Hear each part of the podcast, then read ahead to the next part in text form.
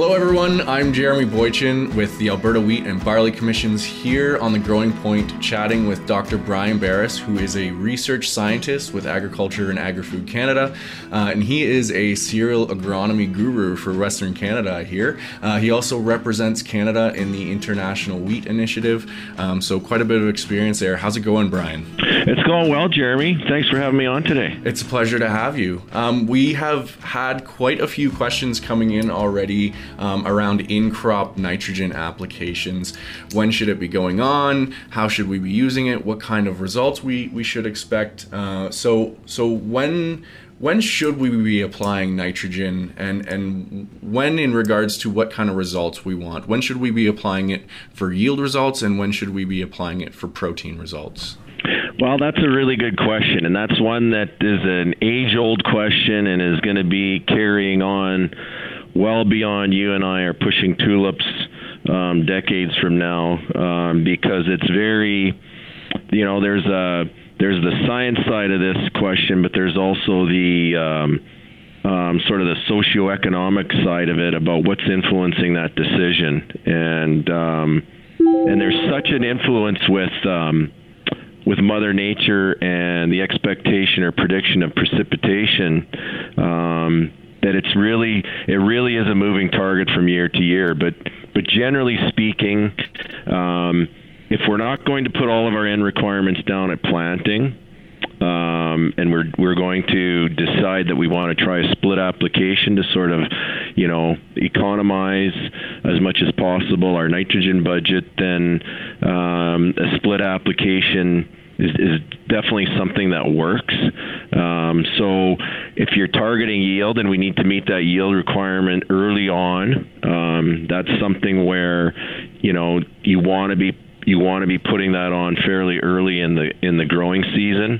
And if you feel that you've met all your yield and and you have insufficiency for yield, and you also want to try and you know intensify the system and shoot for managing protein, that's something that you would want to be doing during the reproductive phase. So during the vegetative stage you're sort of meeting those N requirements for yield, but at the at the um, reproductive phase, um, that is when you could possibly um, make some difference in terms of protein accumulation in the grain. So it sounds like, and, and I, I like that you brought up the idea of, of you know, we're, we're maybe we're holding back on initial nitrogen rates um, and then and then saving some of that nitrogen to go in crop. Is this something that only applies to that type of management, or if if a producer had put in um, 100% of his expected yield, is this something or his expected nitrogen? Is this still something that he could venture into, or she could venture into if, if it was if she saw potential for increased nitrogen or increased yields? Well, it's possible because you know the one thing we haven't talked about yet is the inverse relationship between um, you know yield and protein. So if you're getting conditions that are conducive to high production and and so you're expecting that you're going to have fairly high yields. The other thing you're going to experience is possibly um, you know a dilution in how much of that is going to actually be partition to protein, and so your protein levels will drop. And you know the other facet to this that shouldn't be lost is what variety did you select, and what is its genetic potential for protein accumulation? Because there is the GPC gene that's that's um, in some of our varieties like and and and first reported in a variety like Lillian that has you know a genetic um, disposi- predisposition to higher grain protein accumulation to begin with. So um, there's the genetic aspect when you selected your variety, and then there's you know taking a good hard look. And this year is a good example where this could be a year in a lot of places where we aren't going to get the precipitation or the high productivity environment. So then what that is going to cause is probably not a concern for protein but one for yield. And so you're you're your probability of getting a good response or a return on added nitrogen if you thought you were at 100% at planting, you know, is is is very dependent on the amount of moisture, which thereby then gives you that that higher production environment. And so, if it's not there, then you really would question why you would want to go in and and and apply even more. Um, but we've had we've definitely also have had years recently as well where you know there was there was a rationale for going in because we were getting so much moisture in some places where you know okay this is going to be a high produ- production year. I've got a, a variety that that gives me you know very high yield potential. And the variety and the environment is telling me I need to switch my management and probably add more add more nitrogen either at the vegetative stage to ensure I've got insufficiency for yield or you know this is a variety that has very high yield but um, isn't so hot for protein to begin with. Um, I think I might you know go in later. Um, at uh, boot or a little bit later than that and apply some additional N to bump up that protein. So it sounds like it, it's not just how much you put up front, it is environment, it is variety. There's there's a lot of different factors going into this decision and each one needs to be taken carefully. Yeah, and it's a it's probably a classic example and we've we started talking a lot about it and I think everybody's hearing about it now is this gen, you know, the genetic by the environment, by the management and this is like a classic, classic example of that. You need that synergy of all of them in order to to really maximize and optimize things you know within within that farming system you've developed on farm. So is there is there a specific growth stage that we should be targeting for in crop nitrogen for yield versus protein? Is there is there is there a specific stage we should be looking for for just yield increase and a specific stage for for just protein? Yeah, I mean, you know, I, I like you know if you're if you're in a if you you know you, need to pick whichever um, you know growth stage model you want to use. I I, I like Feekes for example. So um, if I was going for um, nitrogen just for yield, I would be like in that early tillering phase of like a, a Feekes 4, for example, for yield, and then I'd probably hold off.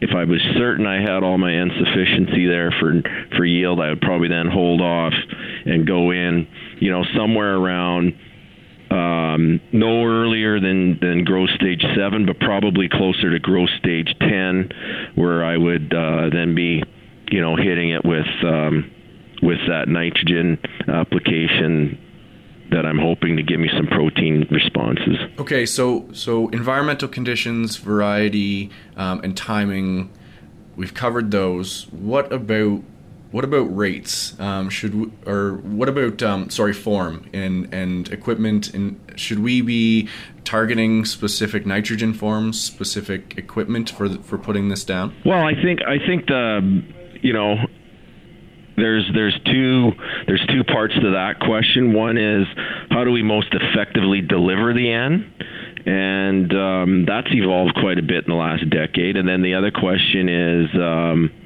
you know, how do we ensure that we don't lose it? And so and so there's there's a bit of overlap with that with that last part to too. And so, as far as equipment in the old days, if we were doing something in crop, we were probably not changing up too much with our spray equipment. And and I did a lot of work a long time ago, and back then it was we were still just using flat fan nozzles, and and you would get some leaf burn from that, and not the greatest delivery of the N because we do know from other studies that you could apply it on on the canopy if you wanted to with a flat fan nozzle, but the reality is that it still needs to get washed down because all almost all the absorption of that N is going to occur through the roots, not the leaves. And so um, you would see a li- little bit of leaf burn. People thought that was a major concern, but it actually wasn't.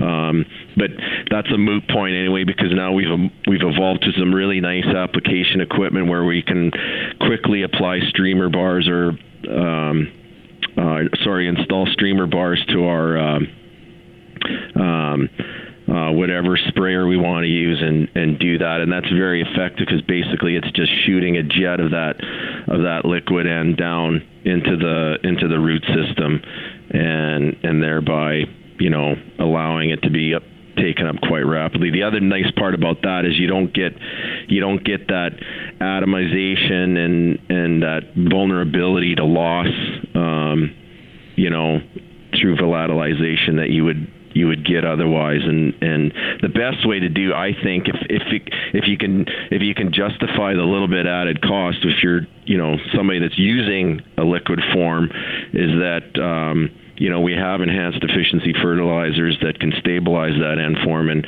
help ensure that it stays in the soil long enough so that the plant can fully utilize it. And and I'm talking liquid, but there's there's obviously if you want to float it on with a um, you know with any sort of air boom type application as a, as a granule, that's fine too. And we did learn a good lesson that, you know, when we lost ammonium nitrate and thought it was the end of the world, um, actually, our urea um, has been quite effective as a as a top dress treatment, and probably we could expect in certain situations some gain. Um, and I would certainly encourage producers to experiment with some of these enhanced efficiency fertilizers that can be used in conjunction with a granular application.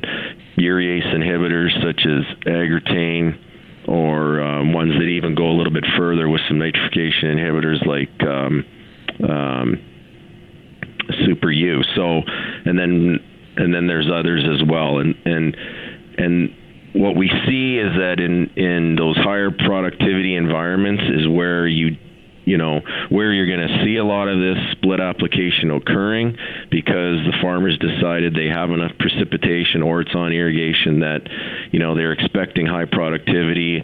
But with that could also be exposing themselves to some loss. And so you do get some mitigation of that loss.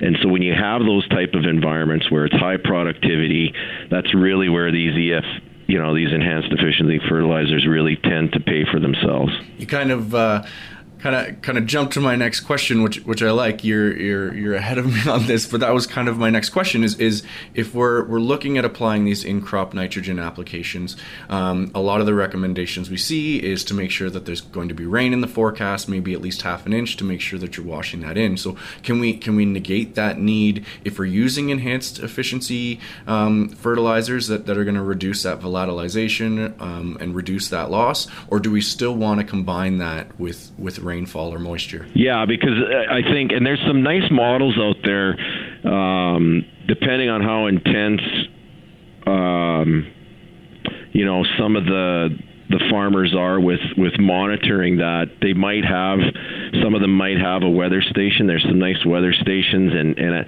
and uh applica- you know apps for your mobile phones and stuff where you can you can really monitor um, what you've got in the soil profile for moisture what you're expecting to receive in the not in the near term and then make a real you know informed decision about how much more and if any I want to apply.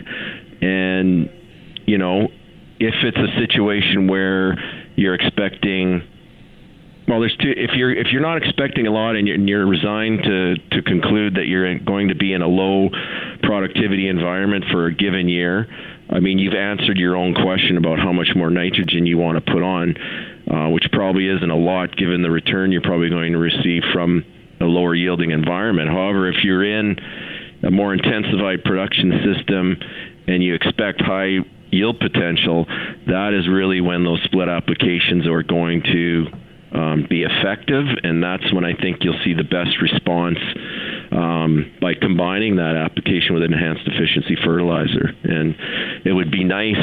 It would be nice for us to someday see some sort of credit given back to producers that are using these enhanced efficiency fertilizers that um, are clearly a better environmental choice.